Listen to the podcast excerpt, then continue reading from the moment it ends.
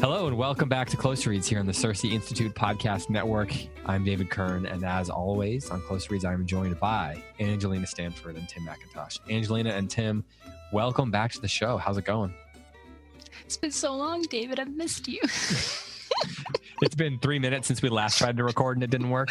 Third time's a charm, but I feel God. This is okay. This is just like the episode in The Office where Pam won't let won't let um, Michael talk on the first time. You know, she always Oh, gives yeah, she- two tries before she translates because the first two are always bad. I kept thinking of that during our first just awful, awkward talking about the weather intro. So this one's gonna be good. This one's gonna be so good. Boom, boom. I'm, I'm, ready. I'm, I'm gonna count on it. Tim, how are you? I'm great, David. How, David? How are you? I feel like you do such a good job of asking us how we're doing, and sometimes I had neglect to turn the question around. You know, Tim had three times to practice that line, and it just, I'm not feeling it. You're not. You don't believe it? not feeling it. Hi, David. I'm fine. Like, ah, uh, can we workshop that line? Because I'm just not feeling it. There's a lot of different ways one could could offer that line out to an audience, but The whole like, good day, good day, sir. Is it a good day? Are you wishing me good day? Tim, to answer your question, I'm doing well. I'm feeling much better finally. Uh, I have I, w- I had that whatever that was that flu like thing for a while there, and it has since It lasted a couple weeks off. for you. yeah. It, well, the flu turned into the sinus infection, which is what was Yeah. which is what got rough. So the antibiotics.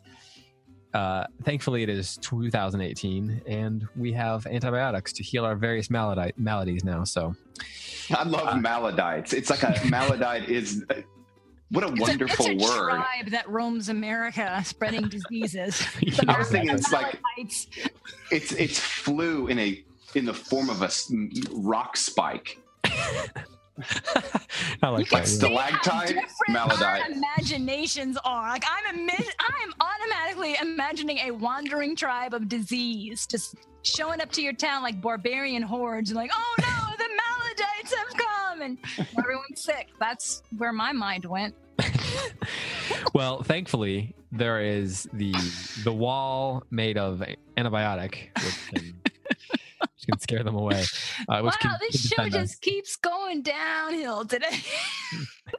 Is it is it going downhill? It feels like it's just on par with most. So we are here to talk about to talk about Howard's End by E.M. Forster. We're here to talk about chapters six through ten, and there is a lot we could talk about. There is I, Angelina sent me an interesting text. I mean, well, I guess all of us on our Facebook on the Close Reads Facebook message little thread that we have, our private thread. And Angelina, you said that the shine may have been wearing off a little bit.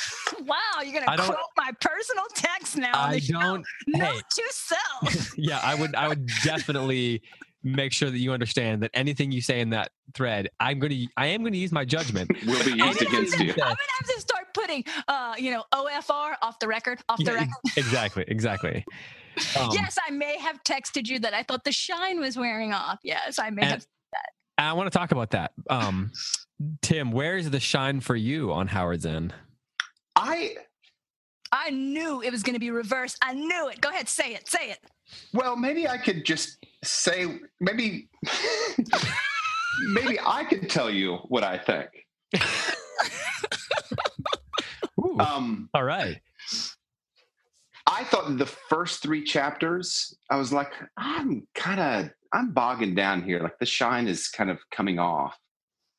But I thought in nine and ten, I, I felt like I had a sense of what Forrester, where we're going in the book, and I felt like in you know the first three chapters of this reading, six, seven, and eight, I was getting a little bit lost.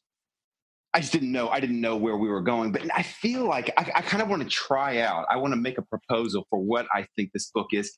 Let me give a little caveat to say I make it a point in close reads to not do, I don't do any sort of research about the authors. I mean, sometimes when we've already read books, you know, like Flannery O'Connor, I'd read a lot of Flannery O'Connor before, but I, I don't do any research. So I think it benefits the show if I come in relatively naive. So this is a very naive proposal, but it struck me that this book might be it seems like it's it's talking at least in part about what we might today call like red states, blue states, a conflict between red states and blue states. Hmm. I recognize that's not what is happening in England in the early part of the 20th century, but By it now, might be analogous. analogous, yeah. Yeah. Yeah. Um, and I wonder, so the question that I have now is well, the last two chapters of our reading this week are about um, this kind of unspoken conflict between Margaret and Mrs. Wilcox. And I, it was really hard for me to pick up on exactly what was going on for between the two of them because so many of the references that he makes that that Forrester makes are very indigenous to England. Like Harrods. I didn't really I mean I kind of know a little bit about Harrods as a shopping center, but I don't know enough to know is Mhm. this like culturally significant in any way or is this just a place that you go and get stuff? hmm It's, a Yeah, dep- yeah. it's a department store. So okay, before we dive too much into into into this, I got a request via email this week from a listener that we summarize the sections for the linear thinkers among us. Mm, was mm. the was to to do a direct quote. So Tim, if you would, um, you have you have evolved into our resident summarizer. So if you would, could you sort of summarize quickly in a minute or so uh, what happened in these cha- in chapters six through ten, and then we can kind of dive into some of the questions that you're raising, which are definitely at the core of the book, as well as some of Angelina's questions or at least comments about the shine possibly wearing off, right. and, and some of my responses to that. Chapter six is about Leonard Bast, who's the young man that the girls, Margaret and, um, oh my gosh, what's wrong with Hel- me? Helen, Helen, Helen, sorry, met at the concert. And he comes over for tea in chapters maybe four or five. It doesn't go particularly well. He's there to retrieve his uh, umbrella. Doesn't go particularly well. He dashes off. And in six, we see him back at his own flat in a poor part of London. And we find out that he is maybe betrothed or at least involved with a woman who's slightly older with him than him who also seems to be um well she's lower class. Is that the way that i'm supposed to say it? She's lower class. And there seems like there's some sort of promise that's been made between the two of them and she's eager to hold him to it. Seven we are back with the sisters and there's kind of a conver- and then we kind of move into the we learned that the wilcoxes who we met in chapters one and two are moving to london. Oh my goodness they're moving very near us in london. And so there's a long kind of worry about what's going to happen between helen and uh, the son the wilcox son. And then uh, margaret does her part to kind of engage mrs wilcox to invite her out. There's a party that Margaret uh, hosts for Mrs. Wilcox. It goes very, very awkwardly. Mrs. Wilcox is kind of, um, I think it's meant to portray like this is an awkward, an awkward party in which a country bumpkin has been invited to the elite with their pinkies in the air Londoners um, and she just doesn't really know how to discuss the things that these Londoners discuss. She she's she just kind of fumbles around, and then Margaret takes her shopping the next day, and we discover obliquely that Mrs. Wilcox really her her life is bound up in Howard's End, and Howard's End is now, which is out in the country. Howard's End is now potentially going to be bulldozed to make flats, and this is devastating to Mrs. Wilcox. And Margaret kind of doesn't really pick up on that until a little bit later. And then we end chapter 10, and it seems like there's this possibility that Margaret and Mrs. Wilcox might be going to Howard's End. And especially there's this promise that Margaret seems to be understanding Mrs. Wilcox in a way. She's not looking down on her as a country bumpkin as much anymore. She seems like she recognizes that Mrs. Wilcox has invested her life in this family and in this home, Howard's End. Hmm. And that's where we conclude 10. Anything that I left out, you guys? Um, I don't think I don't think so. So, uh, Angelina, one of the things that you mentioned that you mentioned is that you didn't love Mrs. Wilcox. And I was kind of following, tracking a little bit of the conversation on the Facebook page. And there were some people who said they really liked Mrs. Wilcox. And I was thinking about how I feel about Mrs. Wilcox um, during this section. And I'm not entirely sure. So I would love to Yeah. hear about what what your um where your feelings uh, your I don't know if I want to say that you actually dislike her, but you seem to have some hesitation about her, and you've at least you weren't tracking with her. I don't know if that's the way to put Yeah, it. Yeah, I didn't know. I didn't say that I didn't like her. I said that Mm-hmm. she did not ring true to me. Okay, so what do you mean by that? Because Well, th- go ahead. that idea, well, let me just that idea of ringing true is a really interesting one in this in this book, and and I I think that we're going to talk about that a lot. So I would love to hear what you have to say about that, and I won't interrupt you this time, no, that's fine. or will I? go ahead. Go ahead. I don't mind being interrupted. Um, but uh, let's see. How should I say this? I, I see what he's going for. Forrester, Uh, you mean? Yes, let's see what Forster's going for in her character. And I know that she is supposed to represent mysticism. Um, and Well, some- go on about that. How is she supposed to represent mysticism? okay, so she has a special connection with nature. Um, she seems to have senses about people that are sort of mysterious. You know, she she knows things but doesn't explain, right? Like, how did you know this was going on with Paul? How did you know? Like, she just always has a sense of what is unfolding. She um, has a very hard time putting into words the things that she sees. That's part of the relationship she has with Margaret. You know, is Mm, it's always like, oh, you have the words, you have the words for what it is that I see. Um, she has, uh, she's out of time, right? Um, you know what I mean by that is like she does, she's not of the time. There's this timelessness of about her. Uh, she has a special connection with the tree and nature, like I said, Mhm. um, and and so all of that is supposed to make her a, a mystical character. Mhm. Okay. Yep. Um, and all of those things are true. Uh, but as someone who, as someone who has more than a passing interest in mysticism and more than a passing knowledge of it, he's just off. He's off, and those things are all true of mystics. But she do, she doesn't sound like a mystic to me. With the, the when I, I feel like he is trying to create a type, and she is a type, but she does not ring true to me as a human being. There there were just so many things that she said, and I was like, nope, nope, nope. That's not how mystic talks. It's not how mystic thinks. It's not how mystic sees the world. Um, I mean, I just well, but aren't there a wide? I mean, I don't, I don't, and I'm not meaning to be contentious, but aren't there? A, aren't there? I mean, isn't every mystic its own person? So Well, wouldn't they have their own unique voices and their own way of speaking, and they wouldn't always ring true to kind of like they're not always even be true to themselves? Is that is that a fair thing to say?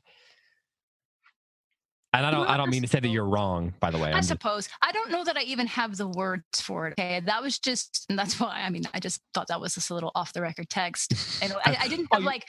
All I, all I mean, all I mean is like I didn't have an articulated, formulated opinion about Mrs. Wilcox. That that was just my first impression. That as I read her, she didn't ring true, and that happens to me in books all the time. Uh, yeah, I suspect that's true of most of us. Like I, and I don't necessarily. I mean, eventually I might have the words. I don't have them right now, but there was Yeah. something about her that seemed off in the way that Forster is is um, portraying her.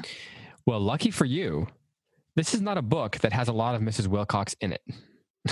so, Yes, um, good, Angela- because I found Angelina. those scenes so terribly boring.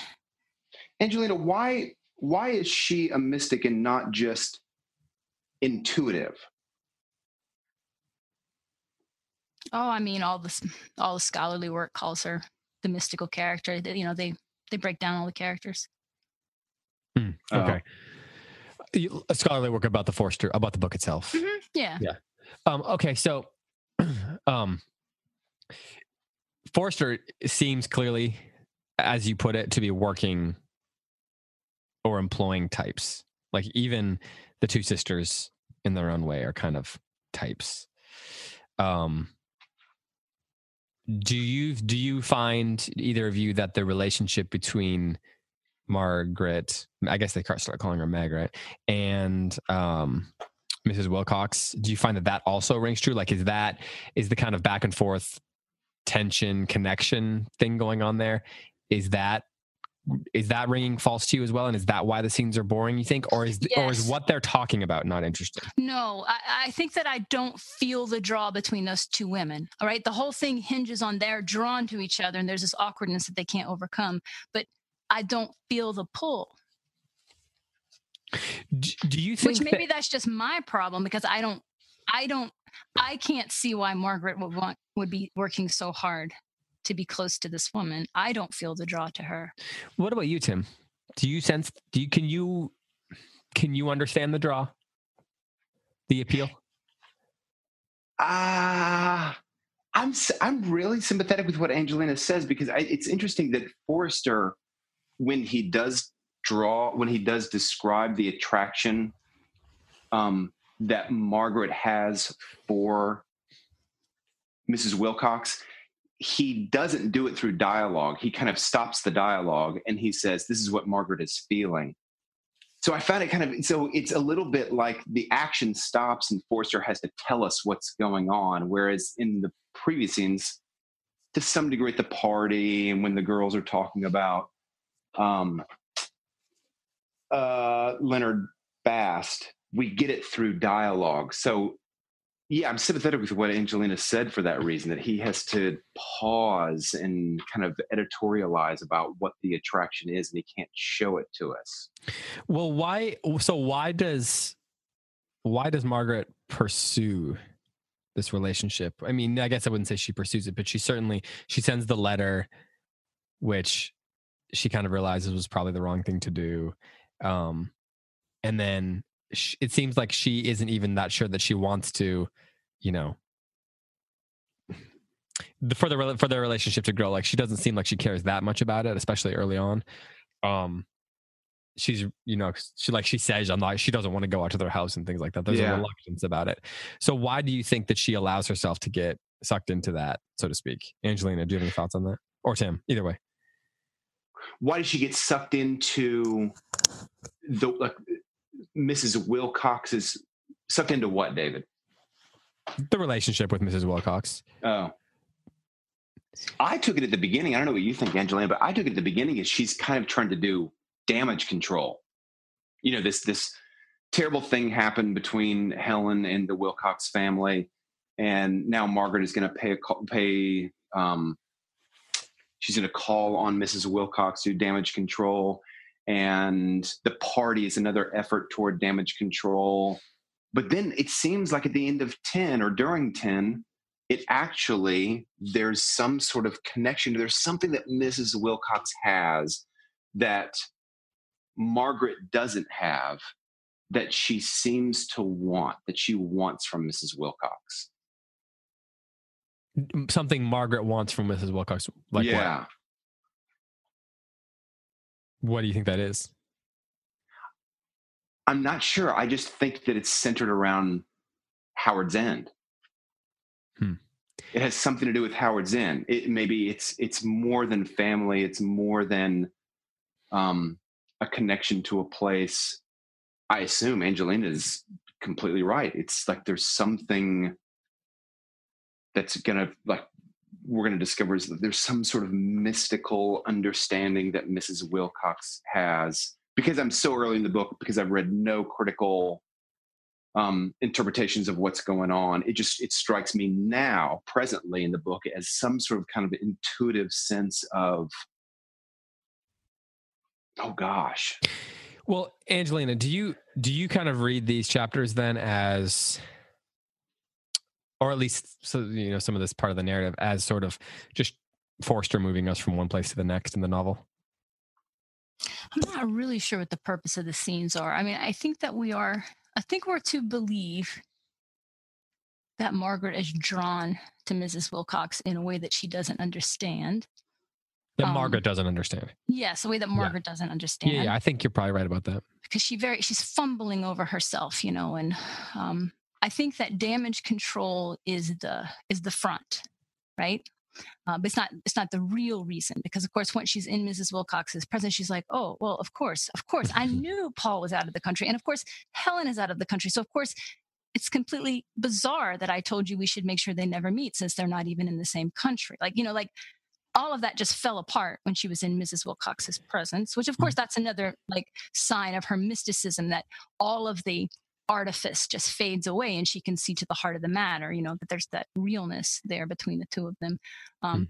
I don't know. I, I, was wrestling with what is the point of this interaction. Then you said you don't think Mrs. Wilcox even comes back in the story. So it, her her function then must be for something about Margaret's character, and so maybe that's what we'll see. Maybe something has been born here, um, because we're getting a lot of Margaret's interior life. Yeah, this section, mm-hmm. um, and and you know she struggles with the fact that Mrs. Wilcox calls her innocent. Um, uh, mm-hmm. and sort of naive. And she's like, "I'm 29. I've been running my own home for 10 years. I've raised these two people. How dare she call me innocent? But but also I am. I am innocent. so so uh, maybe that's the point. Maybe it's one of those characters that just you know come up against you and now you have oh, which would that would be very true of a mystical character as well that something about margaret herself would now be revealed to margaret now that she has been in the presence of Mrs. Wilcox. So maybe there's seeds here that are going to go somewhere else. Maybe down, you know, maybe 10 chapters down the road, I'm going to say, oh, that's what those scenes were for. That's, hmm. I really don't think the conversation and all of that, which felt so plodding and slow to me, um, is the point. I, uh, the point was Margaret is fumbling over herself and and feels unsure, is drawn to Mrs. Wilcox. You know that whole, no, of course I don't want to go to Howard's End, and then taking off after her, and you know, obviously something else is going on. Yeah, one of the things that I think is interesting that is kind of it's under the surface, even as it's been. I mean, it's this has been stated multiple times, but it's kind of boiling under the surface. Is this is this sort of? It's the idea that Margaret has been Margaret and Helen have sort of been alone for so long that Margaret has had to raise her siblings. That there's this sense of um, like that'll make you grow up really fast but it also takes things from you, right? About about well, especially if the oldest, huh? Right. Um, and so that like that that about her, I think, is kind of boiling under the surface and is sort of waiting to become um, a part of the narrative, like a like a bigger part of the narrative. And mostly, it's just kind of been told us told to us as a as a side by the narrator. Um, uh, does that make sense? That so, yeah. So there's this sense of um, her, she never she grew up quicker. She was forced to grow up more quickly in a way that other people didn't have to, and so she, in some ways, is more sure of herself because mm-hmm. uh, and of her own capacity and capabilities and intelligence and things like that. Um, because she's sort of cultivated um, an independence in herself and in her home. You can even see it in the kind of conversations they're having, which is based and where Wilcox is really the only well, I don't want to say she's the only adult because Margaret's obviously 29, but she's the only person with like real experience in life. Um, everyone else thinks they know what they're talking about, but their scope knowledge is very limited. But but they've she's Margaret has cultivated that sort of independence in their home, but at the same time, um, for all that independence, you know, there's a portion of her that is lacking. Well, what, what do you? Go ahead, Angelina. I think what you're seeing is that, um, I mean, the opening scene that we have of Margaret, right, is that she did not go on the trip because she's taking care of the little brother. So this is somebody who has put her own needs and desires on the back burner and is the caregiver for the whole family. So, mm-hmm. like you're saying, in one way that's gonna that's gonna grow her up, but in another way, it's gonna mean that she is not in touch with herself and her needs. So possibly this interaction with Mrs. Wilcox is setting her on the course of that. Like, I don't remember this novel enough to know is this a coming of age story about Margaret or not. I think it's both girls. If I if I remember, it's been such a long time, I don't really remember what happens. But um, I wouldn't be surprised if that's the direction it takes. She's she's lacking a certain self knowledge. That's why the comment from Mrs. Wilcox about her being innocent strikes her as both being true and false. I love the idea of a character or a person in general being capable and independent, but yet not having self awareness like true self awareness. I don't mean like lacking self awareness like Michael Scott in The Office. Like you know, just um, but but th- I just think that's a very, that's an interesting idea that someone can be capable and independent, um, and yet not know themselves. And i think that that makes for an interesting character with lots of possibility. I think that's a great point angelina. Well, yeah and I, it also might be connected to leisure because he's making so many comments about the leisure class and mm-hmm. yeah. the opportunities they have for self-development and growth that others don't. And so mm part of what would have been taken from Margaret is leisure because she becomes the caregiver. She's the mother now. So she steps into this role of caring for it's, it's, it's all very outward focused, right? I'm taking care of everyone else. I'm Mhm. getting Helen out of her scrapes. Tibby is a giant baby who is feeling ill all the time. And, Yeah. and uh, aware of her own needs. Do you think she sees in Mrs. Wilcox like A mother. well, either a mother or the opposite, like someone another person to care for? Like instinctively, is it possible it could Oh. be that, that she sees this person who's lonely, well, or alone anyway, and when she finds out that she's alone and she's been sick and she like stays in bed, needs these these days in bed, don't we all? But you know, she sees that and it triggers or becomes something where she it's almost like a cause for her. And Margaret's all about causes, like ideologies and things like that. Is that Mm. am I reading too much into that, you think? I read it the opposite. I think you can make a case for what you're saying, though, but I read it the opposite way. That what is drawing her to Mrs. Wilcox is that Mrs. Wilcox is, Hmm. is, is a mother figure. And and her um, Margaret and Helen's mother died when they were very young, and then the father died later, right? Right. Okay, yeah, I think they were still pretty young when the father died, though. right, right. Well, I, it was the father. Was the father? Did he die or the mother die in? Was it in childbirth? Is that? Am I? I can't even remember. I feel like I read that, but you know. So let's talk. So I want to kind of shift gears here a little bit, unless Tim, you have anything to add to this. No, point. no, no. Let's talk about chapter six. One thing you did say, Angelina, and this was also off the record technically, but you said that you really liked those first two chapters of first I two said the paragraphs of first chapter. two paragraphs of chapter six are extraordinary, Yes. and I stand by that. I got So- stars all over the place on this page. Yeah, there's a lot of beautiful writing here. Um, and then it Mm. leads us into this whole scene with with um Leonard. And it's it's such a weird chapter in some ways because one through five, Leonard's just in it barely at all. It's all about Margaret and um Helen and the Wilcoxes, I guess. Chapter seven through ten, the Mar- it's about the Wilcoxes and Margaret and Helen, right? But then in, in between that, we have this kind of random chapter that is about Leonard, but it's also goes on and on about all these kind of philosophical ideas.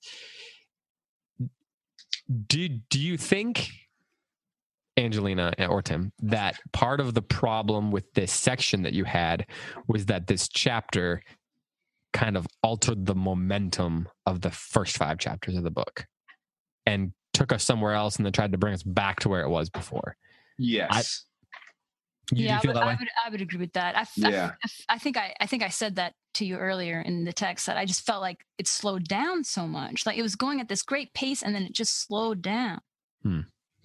And So- and I'm okay with that if it's intentional. Sometimes it's intentional, you know. Yeah, yeah. Trying to you kind mean of, it's intentional and engineering? Like, let's pump the brakes a little bit because we Yeah. don't want the pace to carry us away. Well, you know, like a piece of music, it speeds up, Yeah, it yeah, yeah. slows down, a crescendo. Yeah. Sometimes an author is, especially in poetry, they'll they'll add a bunch of syllables and make you to make you slow down. I didn't get the sense that this was.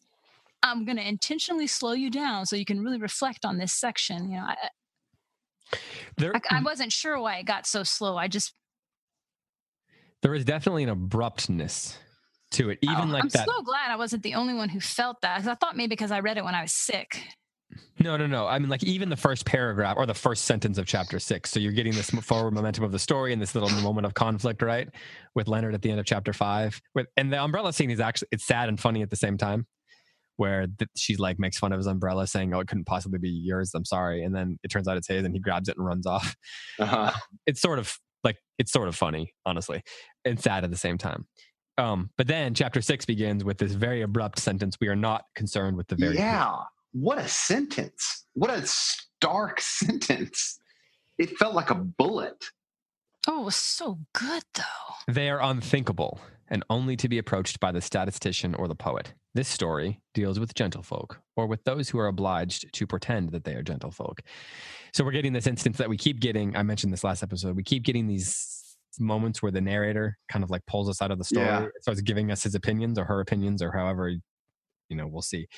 Um, That's true because he basically repeats this later out of the mouth of Margaret, which it flows a lot better, right? When she's just talking to the aunt about how we don't realize that we stand on money. And so even when we're not thinking about it, we cannot think about it because we have it. That Yeah. was all great. That was great dialogue. I loved that. it, but this approach, this whole like way of telling the story is is odd. Where the narrator just pulls us out and talks to us and then has the characters say the same things. Like I know he's preparing us, um, but there's a formalism to it that is odd, I think. Well, it makes me wonder, though, if this is just one of the issues of the transition of the narrator over the, over the whole development of the novel. You know, Could, yeah. Could Just be. like yeah. how you had all those super awkward 17th century novels that were just epistolary novels because they didn't know how to handle the narrator, didn't know how to handle point of view. So it was all just letters and it was so awkward and so contrived, right? Every, Right. every, everybody had a letter about everything and a diary entry about everything. Um, and now his here's his diary entry so we can know what he's thinking, right? Um, and, and so and then they move away from that, but but again, they still are not they still haven't mastered the omniscient narrator. So you have the you have the author speaking directly to you a lot and um, so uh, I, i'm just wondering if some of this is transition just not does that make sense like just still Yeah. trying to figure out how do you how do you tell a story how do you it's just so it's so okay so um you like and I- in literary history, you mean, Angelina? Yes, in like yes. literary history, this is a transition. Right, because a Victorian novel, as we said last time, is a very, very preachy. You know, dear reader. So he's not doing that. Dear reader, we are not concerned with the very poor. Like that would be a sentence that George Eliot would say. Mm.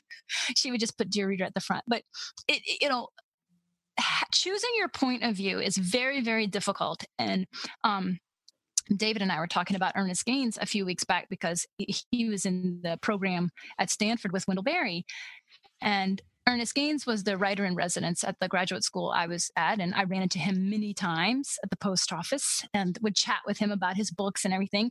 And uh, one of the things he he he said was that um, for his book, A Gathering of Old Men, which has a just a fascinating narrative structure. Every chapter is told from the point of view of a different character, and it's not it's not it's not letters or anything. It's all um, it's all just first person narrator, but each chapter is a different character.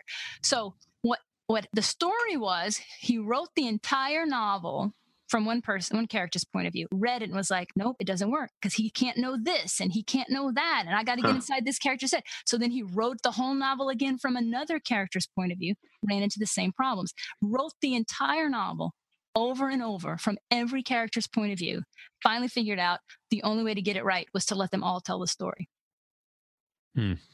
Which is just fascinating to me to think about the question of how do you tell the story? Who who knows what? Because all of that is going to limit your, you know, it's going to limit the plot.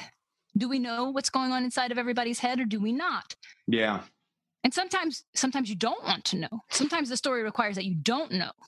That's part of the tension, right? Yeah. Everybody's kind of talking past each other and you don't know what's happening.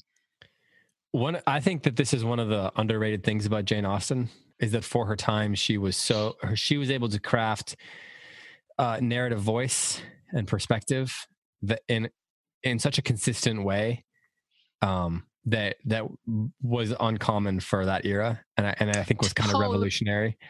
Totally. Because Uh she's way, way before the Victorians, who are considered the masters of the novel. Yeah, But she, you're absolutely right. there's she a there's a masters the- consistency in her in her and, and- perspective. but she masters it without that awkward reader. Reader, Mr. Darcy, was admiring Elizabeth's fine eyes. Yeah. But that's how George Eliot would have totally written that scene.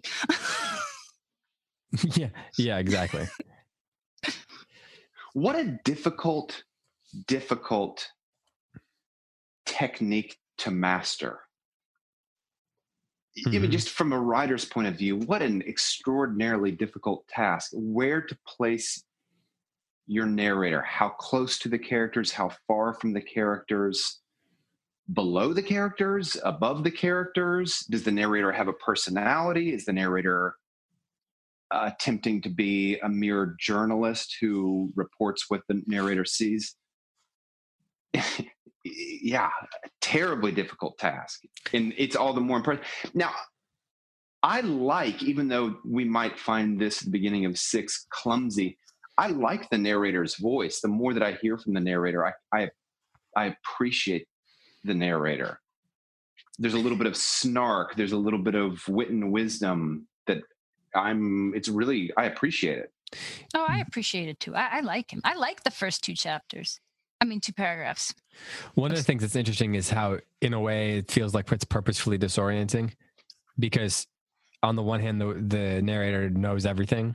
You know, it's omniscient. This is an omniscient narrator, but then he keeps kind of switching to describing scenes or conversations in such a way that almost feel like you're supposed to have a limited narrator. And I think the Yeah. fact that it's jumping back and forth, I'm sure it's on purpose, but it's a little bit disorienting.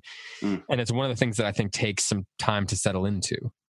And that's why when it shifts to someone like a scene about Leonard shifts so dramatically, I think that's part of the disorientation that happens there. I wonder if it's one of the things that when we get to the end, we'll be able to say, oh, no, I was totally wrong. He was completely in control of that narrative and he was slowing us down on purpose, you know, or he was making us awkward on purpose. I, am not far enough in to be able to say, I think. Mm, yeah, yeah. Yeah, that's where kind of that's where I am. So, well, what? Let's go back to this beginning. This this disorienting line. We are not concerned with the very poor; they are unthinkable and not and only to be approached by the statistician or the poet. This is a strongly put line. Yes, it is. Yes, it is. I'll put it that way. Uh, thoughts. I'll open the floor. What? What's? I mean, what does he mean? What's the purpose of this? How are we supposed to feel about it as the reader? Are we supposed to like Leonard? Are we supposed to be condescending towards him? What? All these things are the questions that are going through my mind as I as I've been thinking about this.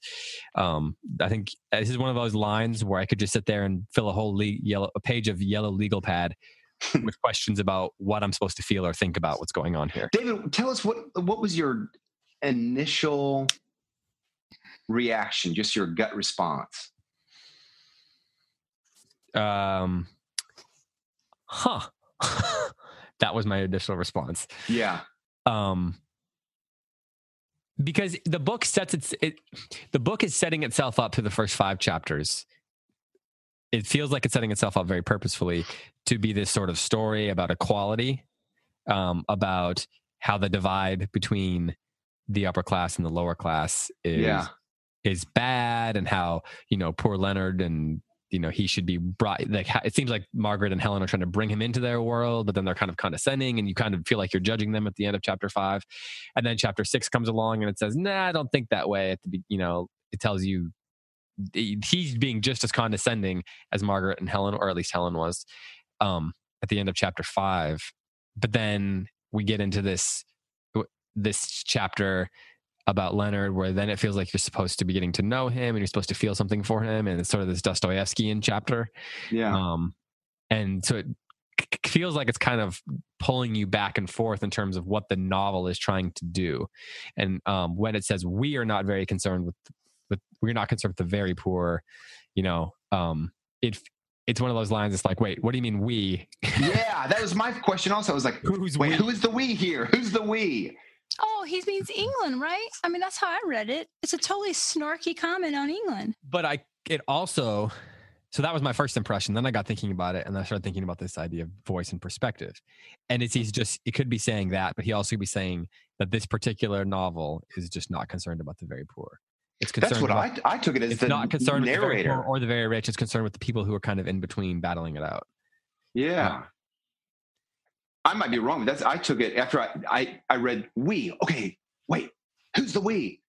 And I read it a couple more times and I think I said, I think this is the royal narrator we. Well, because he does say this story deals with gentlefolk. I read it both ways, though, right? Like it's the Oh, it could be I- both for I- sure. Yeah. kind of like, you know, I'm not writing a book about the very poor because you would not read that book.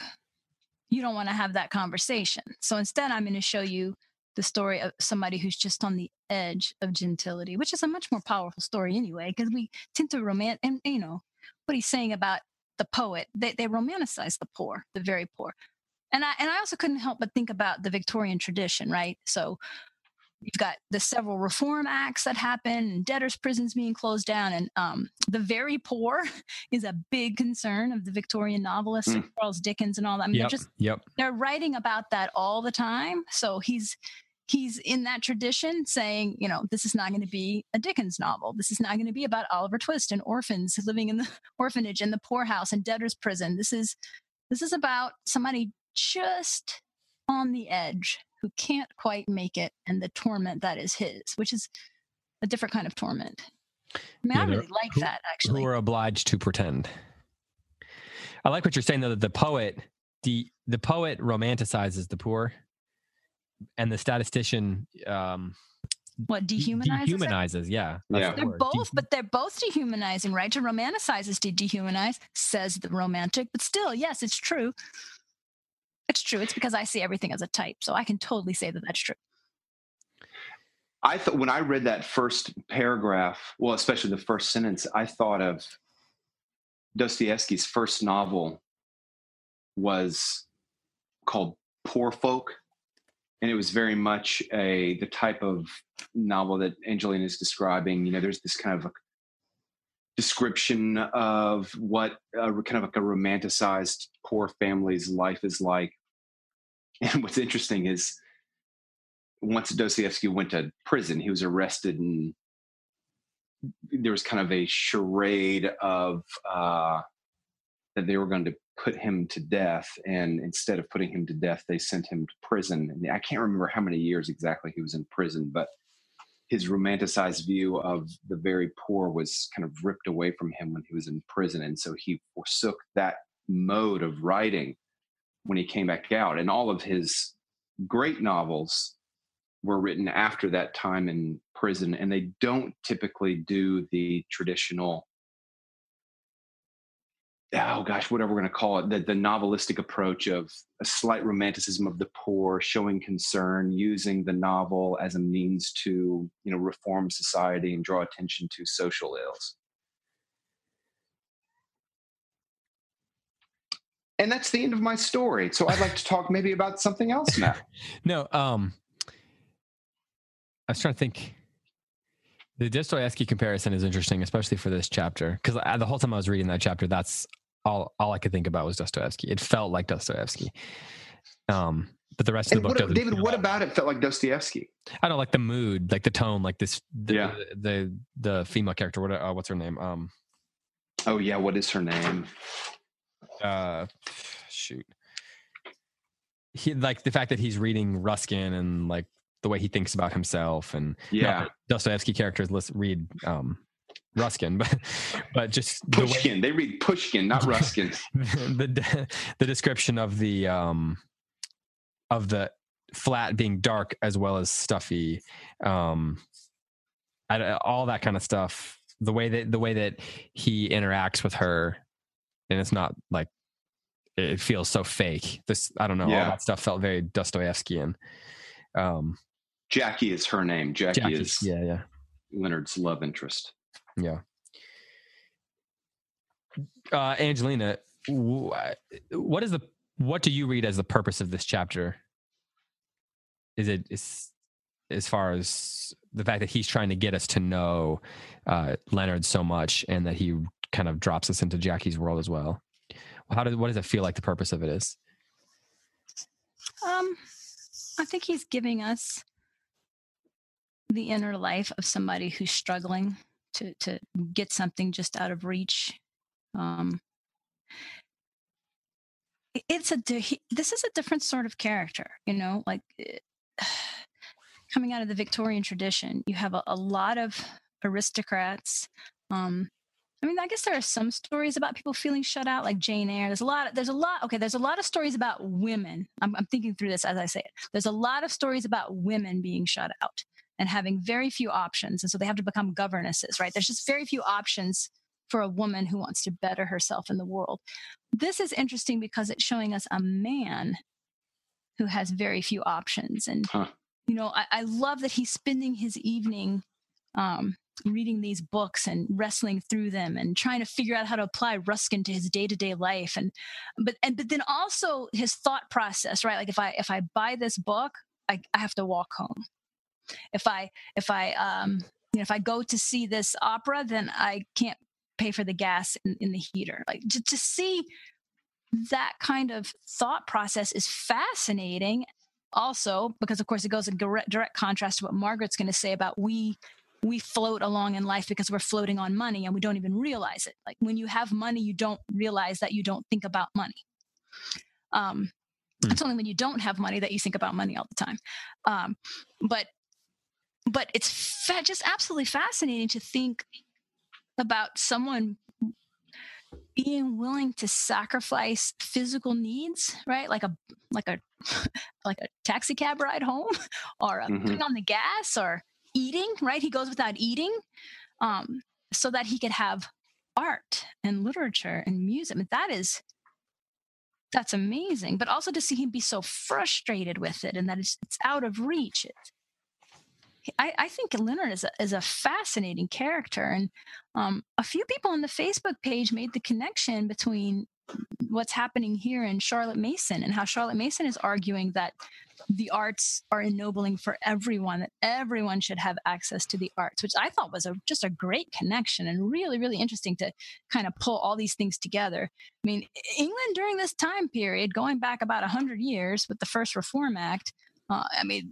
that's their thing. They are reforming. They are social reformers. These are these are the kinds of questions they're they're raising. You know, art, and so Charlotte Mason was definitely in that tradition. Art for everyone, not just mm. for the for the aristocrats. it's it says he felt that he was being done good to and that if he kept on with ruskin and the queen's hall concerts and some pictures by watts he would one day push his head out of the gray waters and see the universe What's the line about how democracy hurts him? Where was that? That was fantastic. Yeah I marked- Democracy. There was a line somewhere. I have so many passages. You think it's in chapter six? well, I don't see it. I don't see where I put that. But do you know what I'm talking about? There was the there was the line about how democracy had erased certain lines and made it harder on him. Uh, where was that line? well there's the there's this stuff about miss Wil- wilcox being glad she doesn't have to vote is it is because they kind of talk about that there in chapter nine or whatever I'm that is. sure that I marked it. Hold on. And you think it's in Angelina? I- I- you think it's in his voice, And or maybe it's while we're not. with him? Maybe it's not. Maybe it's a conversation they have. I can't find it. Well, he does, you know, one of the big one of the big themes so far in the book is the idea of aspiration. So Leonard's got this aspiration to make something more of his life. And um everybody I mean it's I mean it's what people do, but everybody's got some kind of aspiration that they're working towards, right? And I think one of the questions is what exactly is it that Margaret and Helen are aspiring to? Are they aspiring to maintain the life they live, the lives they live? or is there something bigger that they're aspiring towards? And see that to me is seems like one of the things that's underlying Margaret's character when she talks about money, because she talks about she talks about how oh we have money we can we're never going to have any issues right, but and so the idea implicit or implicit in that is the idea that oh we don't have to like push towards anything we don't have to work towards anything but it doesn't seem true like that i that she's saying that doesn't mean that she believes that or that that's not some some longing in her to push towards something higher than just being comfortable and having money. Does that make sense? And it feels to oh, me Oh like yeah, yeah, yeah. under the surface is this desire um, or this aspiration for something more, which is why she and her sisters, you know, she, I guess they got that from their their father. They're, they're pushing in all their conversations. You know, they're so consumed with these ideologies, and it's com- it's because that they understand that there's some, that there's more than just the comfortable life that they're already living. Um, but- and and David, I took um that desire as kind of finding itself in Mrs. Wilcox. She clearly has something bigger than she's living that she's living for. Hmm. Her family, there's something about Howard's End for her that it is more than just their home. It's it's the center of her being. Mm. And and I think That- it's that hard for Margaret that idea of being centered around on Howard's End like her being is centered is an interesting one. And I, the close of chapter 10 is a lot of the reason why i think that the it's almost worth reading that closing paragraph. Um, so this is after mrs wilcox and her husband and daughter walk off. Uh, the voices of the happy family rose high. Margaret was left alone. No one wanted her. Mrs wilcox walked out of king's cross between her husband and daughter listening to both of them Hey, Angelina, Mhm. not to not to move away from what Tim said, but I found your line. Oh, where oh is good it? It's in What the first chapter? se- second paragraph of six. Had he lived some centuries ago in the brightly colored civilizations of the past, he would have had a definite status. His rank and his income would have corresponded. But in his day, the angel of democracy had arisen, enshadowing the classes with leathern wings and proclaiming, All men are equal, all men, that is to say, who possess umbrellas. And so he was obliged to assert gentility, lest he slipped into the abyss where nothing counts and the statements of democracy are inaudible. Yes. Yeah. As he walked away from Wickham Place, his first care was to prove that he was as good as the Miss, Miss Schlegels. Well, yes, of course, right? To to be standing next to the real thing is going to make you feel like a shabby fraud, Hmm. which is, I mean, that's why he leaves with the umbrella, right? And then as he's walking away, he says, They're probably not real ladies anyway. Oh yeah. Otherwise, they would have never invited me to tea. yeah. And like then there's a formalism, a, f- a, a formality in the way he speaks to people as he's walking down the road. But then he gets, you know, you know, this sort of the things they're talking about, and Cunningham's talking to him about the future of England with the population and the, you know, the the pleasantries he offers to Daltrey and Mr. Bast and all these people that he comes across. But then he gets into his apartment, and that facade kind of melts away, and there he is with this strange woman that he doesn't really know that he loves or whatever, and hmm so he's caught between oh there's this great line um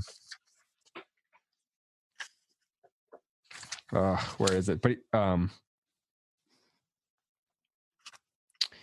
are it was no good this continual aspiration some are born cultured the rest had better go in for whatever comes easy to see life steadily and to see it whole was not for the likes of him um i can't find the exact line i'm thinking of but he's it's there's this dichotomy between what he aspires to and the way he lives. So like he can sit in this room and make this kind of measly dinner while also quoting Ruskin. So that dichotomy is like he's so aware of it. Like there's a self awareness to him. Oh, Yeah. Yes. And that's why there's all this horrible embarrassment when she comes in, right? Like this, this, she, she's the spotlight on the lie.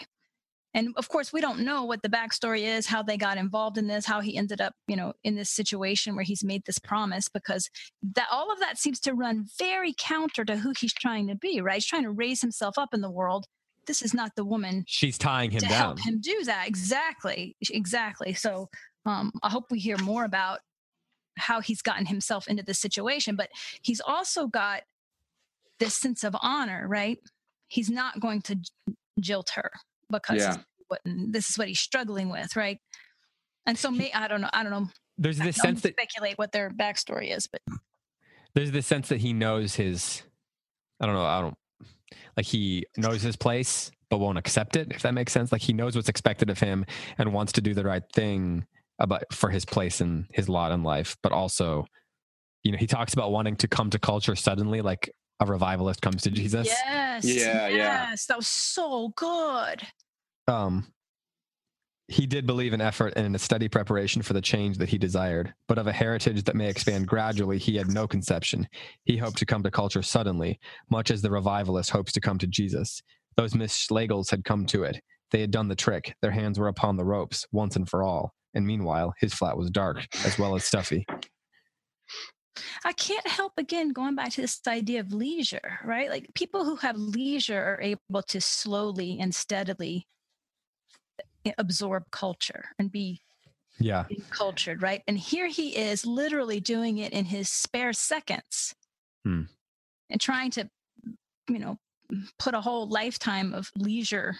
He's trying to be the self made man. Yeah. Yeah, he is. Yeah. It's trying so to be- admirable trying to be an and American. so sad. It is. It's so admirable and so sad. It makes me think to return to my little analogy of red states and blue states that if Mrs. Wilcox is from a red state, if the Schlegel sisters are from a blue state, it seems like he is caught in the middle because he doesn't have his own family. He doesn't have his own. Um, he's kind of tiptoeing toward a family with Jackie, but he doesn't want that. But he also doesn't have the sort of leisure time that would be required to become to enter the blue state. So he's kind of this purple character. And I'm curious about what's going to happen to him. Is he going to get, is he going to be, I, I think of these two big glaciers moving, and he's kind of caught in the middle. The two big glaciers being the Schlegel sisters, the Wilcox family. He is neither. He's kind of aspiring to be one. Is he going to get rubbed out in the middle and just end up being kind of the detritus of the story? Is he somehow going to move into some sort of life like the Schlegel sisters? He's a wild card for me right now. I don't know what's going to happen with him. One of the things I'm thinking about is Leonard is not exactly with the girl next door that he's expected to settle down with into his station in life, right? That's not what we have here. This is definitely a scandal, and he knows it. This is why he's lied to the neighbors and said that they're married. She is clearly, as Forster puts it, past her prime. So, what was the draw here? Like, my, I, again, I don't remember what happens and I don't know their backstory, but I wonder if there was something very shiny about her that made him feel like she was an entryway into another world. Oh, and, right, right. If it doesn't turn out to be like he thought, because she's not a wife, she's not cooking dinner. I mean, she's very. There's a lot of histrionics here. She comes in in her boa and so I'm so tired. I'm gonna go lie down. And you do love me, right? And just the whole. It's just very. It's very over the top. She's she's. This is not the representation of that that what he's being tempted toward is is the very you know ordinary workaday middle class life that he's expected to have and then he's fighting through that for some cultured life. That's not what's being set up here. He's living in an illusion in this apartment with this woman. And now the now the mask the is beginning to fall, fall yeah. off. Well yeah. She obviously is very anxious that he's not going to do right by her. Surely she sees this you know that he went surely she has seen before this scene his sort of gravitational pull toward a life more like the schlegel sisters as a threat to her. Absolutely. That's why he says twice i didn't go anywhere after oh yeah yeah yeah that's right that's right. I promise dear it's all okay so, do you see the Wilcoxes as supposed to be between the Schlegels and Leonard as far as their sort of status, or are they a higher class? Because it seems like, in some ways, um, well, obviously, um, it's not really. It seems like the Schlegel whole clan, the that whole expanded clan there, including the Germans, they all kind of look down on the Wilcoxes for being in the country. So, how are we supposed to look at the Wilcoxes? Like, what is their status? So, the Schlegels are definitely the leisure class, but the Wilcoxes are not. They're much more of your eh, oh, up and coming middle class family. They have money, but they would have earned it. So they, you know, not not not coming out of that aristocratic gentleman. We don't, um, we don't, um, you know, we don't earn our living. We're gentlemen. It's ungentlemanly yeah. to have a job. Bertie Wooster. Yes, but now yeah, there's, yeah. there's a very interesting comment on that, however, right? Because it's the Schlegels who modernity is pushing out. They're the ones losing their family home for the flats to be built. And of course, that is the tension in England at this time. And that's why P.G. Wodehouse writes this stuff he does, speaking of Bertie Wooster, right? About the passing away of the arist- aristocracy. You know, what is their function anymore? They get they get overcome overwhelmed as a class by the the rising middle class with money and power. And well it's a whole shift of power away from land um, toward capital. And so you know the middle class rises. That's a whole other history of the rise of the middle class starting with the plagues right? That's a long story but uh, once you move wealth and power away from money it changes the whole um, you know landscape of the british economy and as well as the aristocracy. So i thought that was a really interesting comment that they're the ones leaving their family home. Yeah, losing their family home rather. Now it's mrs wilcox however who had the howard's end so so you know mr wilcox married into that but they are the they are the up and coming modern family. The uh and you mean the schlegels are losing their home right? Yes. Yeah yeah. To to progress. To progress. to, ugly to modern flat. flats. Yeah. Which that's a big deal in england. That's not just a literary device. That's a big deal. I mean gosh there's songs written about it poems written about it movies about it. But you know the it's, ugly flats the ugly architecture that takes over england. It's the conflict around the kilns right now. What do you mean, Lewis, David? where lewis lived they're putting all these apartments and flats in around there, and it's Oh, kind of really? Pushing up that. against the kilns property. So a lot of people, there's been this thing, go- like a petition going on, on the internet to keep them from, to kind of preserve the serenity of the place. I don't know all the details about it, but yeah. Well, I'm putting my bid in right now for an apartment across the street from CS Lewis. Yeah, right, right, I right. don't know the rest Tenth of floor, please.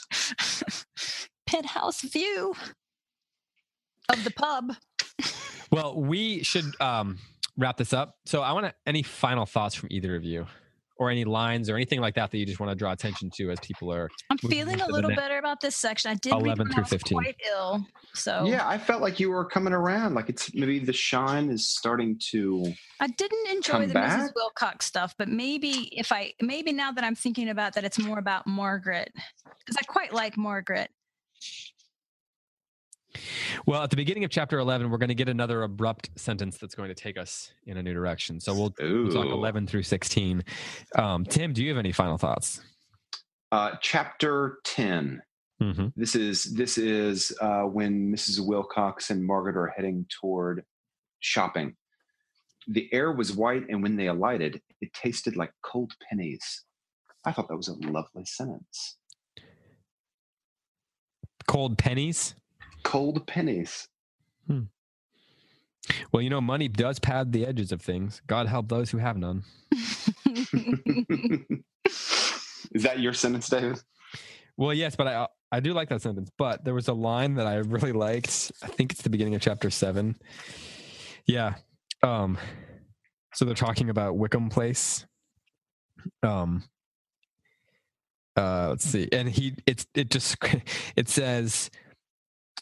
Well, I don't. I can't. I have to look into the whose point of view we're going from here, but it says the passenger lifts, the provision lifts, the arrangement for coals were all familiar matters to her, and perhaps a relief from, and this is the part that I love, the politico, economical, aesthetic atmosphere that reigned at the Schlegels.